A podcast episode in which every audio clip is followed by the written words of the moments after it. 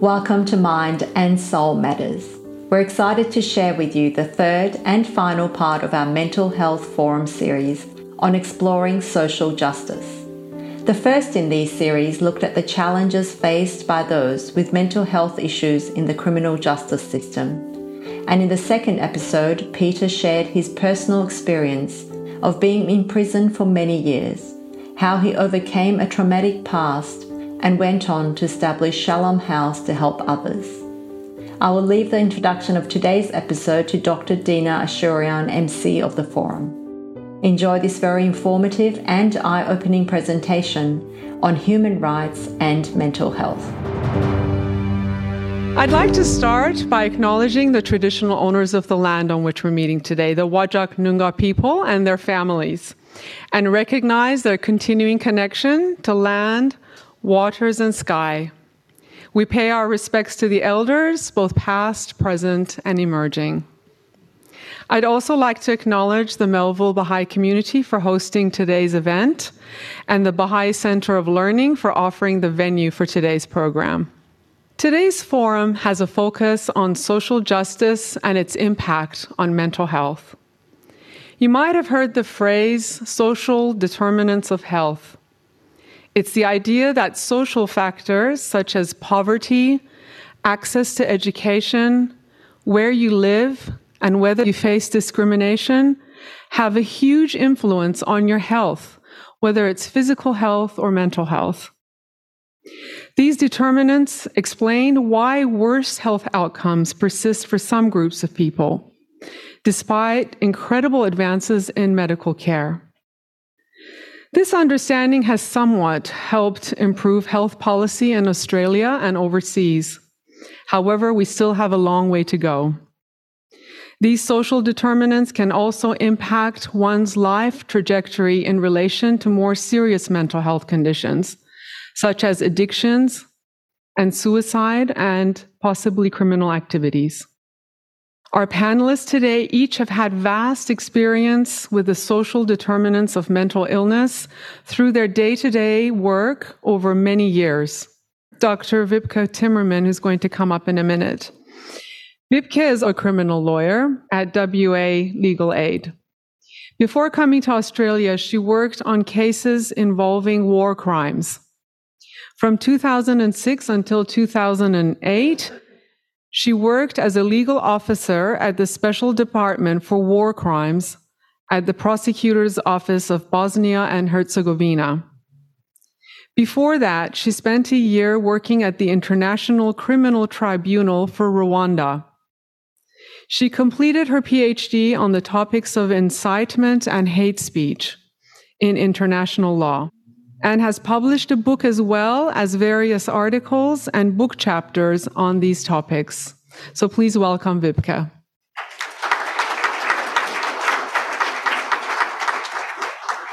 Thank you, Dina. So again, I'm not an expert in mental health by any means, but I have had clients and witnesses that I've interviewed who've suffered from trauma and mental health issues. And I want to look at today how violations of human rights and worse, for example, crimes against humanity and genocide, might impact on and be linked with people's mental health. So today's session is about social justice, and human rights are clearly connected to social justice, but they have a slightly different focus. On the one hand, they are connected in that in a socially just society, human rights are respected and discrimination would not be allowed to flourish people would be uh, treated with fairness and have equal rights. A society, on the other hand, which favors people of a particular race or religion or ethnicity would clearly not be socially just. On the other hand, the focus of much of the social justice movement is to challenge unjust structures, support poor and vulnerable communities, and focus on community development. The human rights approach is slightly different. It focuses more on accountability for human rights violations and protects human rights for all, not just the poor. Now, human rights at their most basic core are the rights owing to human beings by virtue of their humanity. The origins of human rights can be found way back in religious codes and also in philosophies, such as the Stoic philosophers' writings. However, the first global human rights document is the Universal Declaration of Human Rights of 1948. This was following the horrors of World War II and the Holocaust, and countries recognized the need for protection of human rights in international law. And the idea emerged that the protection of human rights was a concern of the international community as a whole, and it should not be left to individual countries, and they should not be allowed to treat their citizens or other people within their borders in whatever way they wanted. Since the end of World War II, Human rights have been laid down in many treaties between countries and also in countries' constitutions, of course. Such treaties impose legally binding obligations on member states to protect, respect, and fulfill the rights contained therein. Some examples of human rights are the right not to be discriminated against, the right of freedom of speech, the right to be free from torture or inhuman or degrading treatment, the right to a fair trial, and so forth. Now, these are called civil and political rights. There are other rights, which are called economic, social, and cultural rights. And these include, for example, the right to work, the right to health, and the right to health includes, importantly for us, the right to mental health.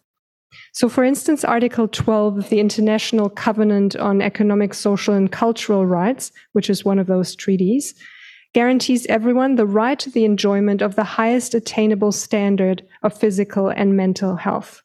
So this was already written in 1966. At that time already it was recognized that mental health was important. Now that was human rights. The other thing that happened after World War II is that international criminal law came to the fore. The terms crimes against humanity and genocide were coined at the time. Crimes against humanity was a term meant to express that there are some crimes which were so horrendous and beyond the pale that they represented an affront to all of humanity. So this meant essentially crimes such as persecution, extermination, slavery, murder, and so forth, when they're committed in a particular context. And that context was that they're committed as part of a widespread or systematic attack against civilians. Since that time, crimes against humanity and genocide have been widely recognized as international crimes. And this means that individuals who do these acts can be prosecuted and punished by other countries and by courts such as the International Criminal Court. So we've got human rights and international crimes. The difference is that international crimes are committed by individuals. And these individuals can be prosecuted, as I said, by other countries or by certain international criminal tribunals. Human rights are owed by states to the people within that state's borders. If someone's rights are denied in a particular state, then they can complain to that state, and the state has a duty to make sure that their rights are protected and that they maybe get compensation for what happened to them. If the state doesn't do it, they can potentially take it to the UN human rights bodies. Now, what happens when human rights are violated or international crimes committed? How does it affect people's mental health? Violations or denial of human rights can and often has a significant damaging and harmful impact on victims' mental health. People's mental health is to a large extent dependent on their ability to enjoy various human rights. The World Health Organization has recognized this. They have recognized that there's a link between poverty, unemployment, low levels of education, shelter, and access to healthcare, all of which, of course, involve the denial of various human rights, such as the right to work, the right to health, etc. So they said there's a link between that and increased risk of mental health disorders. Not having those rights respected or those needs met limits people's ability to be active and productive members of society to realize their potential and stay physically and mentally healthy. Again, the denial of the other types of rights that I spoke about, civil and political rights. So, for example, the right to vote, the right to express one's opinion, freedom of association, also limit when they are restricted, these rights, that also limits an individual's ability to participate fully and actively in the community, to take part in decision making processes which affect their lives and to seek to improve their economic or social situation. And that has a significant impact on their mental health. Now, when these denials of rights are even worse during times of conflict or war, they may amount to international crimes, such as crimes against humanity or war crimes. And the impact on victims' mental health is likely to be much worse. The loss of loved ones and exposure to extreme forms of violence lead to post traumatic stress disorders and other long term mental health problems such as depression, anxiety, and others. And it causes significant long lasting trauma. I saw a personal example. I spent some time on a kibbutz in Israel when I was younger. I worked there as a volunteer. A kibbutz is a socialist type of community. And there were several Holocaust survivors who had survived the death camps. And one lady in particular would collect large amounts of food in the dining hall and take them to her house. And they would rot because she wasn't couldn't possibly eat it. But that trauma that she'd suffered, the starvation that she'd suffered was still there and she just couldn't get over it. So people would have to go into her house and get rid of all the rotten food.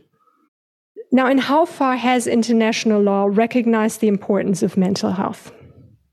Looking at human rights law, as I noted before, the right to enjoyment of the highest attainable standard of physical and mental health is guaranteed in Article 12 of the International Covenant on Economic, Social, and Cultural Rights. There are also other treaties, but I'll leave them aside for now. The Committee on Economic, Social, and Cultural Rights, which is a committee that was established under that treaty to oversee the implementation of the treaty and to interpret its provisions, has clarified what that means. They've said that the notion of highest attainable standard of health must take into account both an individual's situation and a state's available resources. So obviously, a state that doesn't have a lot of resources can't be expected to fulfill the right to health to the same extent as uh, a country that's very rich. Also, there are some aspects which uh, a state has no control over, such as genetic factors in individuals or where individuals adopt unhealthy or risky lifestyles. Therefore, the right to health, both physical and mental, they've said, must be understood as a right to the enjoyment of a variety of facilities, goods, services, and conditions which are necessary for the realization of the highest attainable standard of mental health. Countries which have ratified this treaty, which importantly includes Australia, have the obligation to achieve the rights in it, including the right to mental health through what is called progressive realization. This means that it doesn't all have to be immediate, but there is an obligation to move as quickly and effectively as possible towards the full realization of the right to health, including mental health. One thing that there must never be is discrimination, however. There can never be discrimination on the basis of certain factors such as race, religion, etc. There must be equal treatment in the health services which the state provides to people. Now, the content of the right to mental health includes certain elements. There must be sufficient numbers of functioning public health and healthcare facilities, good services, and programs. There must be accessible and affordable to everyone without discrimination. They must be respectful of medical ethics and culturally appropriate, and they must be medically appropriate and of good quality. So there must be skilled medical personnel. More recently, while generally speaking, the UN has always spoken about physical and mental health together, more recently they've focused more on mental health. For example, in 2017, the UN High Commissioner for Human Rights issued a report on mental health and human rights. They emphasize that the right to mental health is as important as the right to physical health and that the two are closely interrelated. They also identified some of the major challenges faced by users of mental health services and persons with mental health conditions around the world. And these included stigma and discrimination. For example, they found that in some countries, mental health issues are seen as evidence of personal weakness, or that such conditions originate in witchcraft, or that those with mental health conditions are incapable of contributing positively to society. They also note a link between poor mental health and poverty, and they were particularly concerned about the forced institutionalization of people with mental health issues and with psychosocial disabilities, which they found are often subjected to forced institutionalization. This, they said, incurred an increased risk of trauma, particularly in children in residential and institutional care. In some such institutions, certain practices, including solitary confinement, forced medication, use of restraints, and so forth, they said constituted ill treatment and may even amount to torture. As a result, they recommended several policy shifts, including measures to improve the quality of mental health service delivery and to put an end to involuntary treatment and institutionalization. And importantly, they said there are very few countries around the world that appropriately supply mental health services to their citizens or the people in that country. I'd now like to turn to international criminal law. Which has also recognized the seriousness of harm to an individual's mental health in certain situations, particularly where it is done intentionally. And I want to look at two specific international crimes torture and genocide. Now, torture is, of course, also a violation when it happens. It's also a violation of the human right to be free from torture, inhuman, or degrading treatment. So it's also a human right concern. So, for example, if a prisoner is tortured, that is a violation of their right to be free from such treatment, and they should be able to make a complaint about that. However, when the torture is committed in a particular context, if it is part of a systematic or widespread policy or attack against civilians, it is then also a crime against humanity. Provided certain conditions are met, the person who commits that torture can then be brought before the International Criminal Court or any country which they enter would be able to prosecute them and punish them. Torture is defined as the infliction of severe pain or suffering, whether physical or mental. It must be done for a certain purpose, which includes, for example, obtaining information or confession or punishment, intimidation. So importantly, torture can be purely mental suffering. It doesn't need to be physical. And the international tribunals have held that it may include things such as threats to torture, rape or kill relatives, threats to kill or rape, exposure to excessive light or noise, prolonged denial of rest or sleep, total isolation, sensory deprivation, being kept in constant uncertainty in terms of space and time, total abandonment, or simulated executions. And the important thing is that the prohibition of torture is absolute in international law, and there are absolutely no exceptions. And if a person who is threatened with torture in another country comes to Australia, Australia must, under no circumstances, return that person to that country. The last thing I'll briefly look at is genocide. Genocide is, of course, as most people would know, also an international crime. And it's defined as certain acts, which include killing, but also others, which are done with the intent to destroy, in whole or in part, a national, ethnic, racial, or religious group. Now, importantly for us, one of the ways in which genocide can be committed is by causing serious mental harm to members of a group, a religious, racial, ethnic, etc. group. Causing serious mental harm means that the acts must result in a grave and long term disadvantage to a person's ability to lead a normal and constructive life. So the harm must be of such a serious nature as to contribute or tend to contribute to the destruction of that group.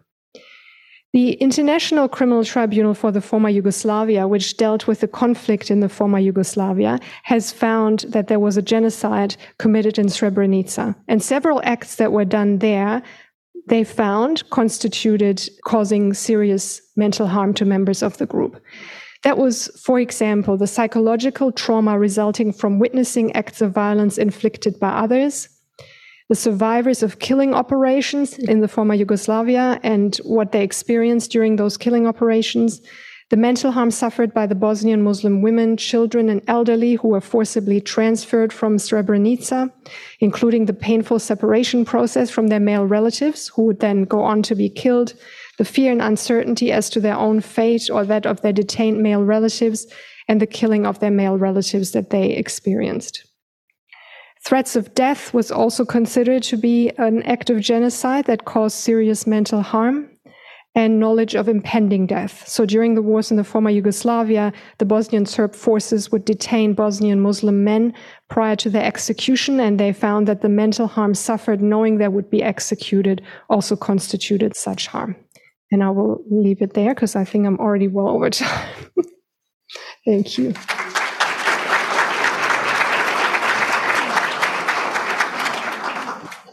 Thank you so much, Wibke for helping us understand the link between violation of human rights and mental well-being and international crimes that are still occurring in this day and age, unfortunately. As today we're sitting here, there's a lot going on as far as international crimes and violation of human rights go. So thank you for that.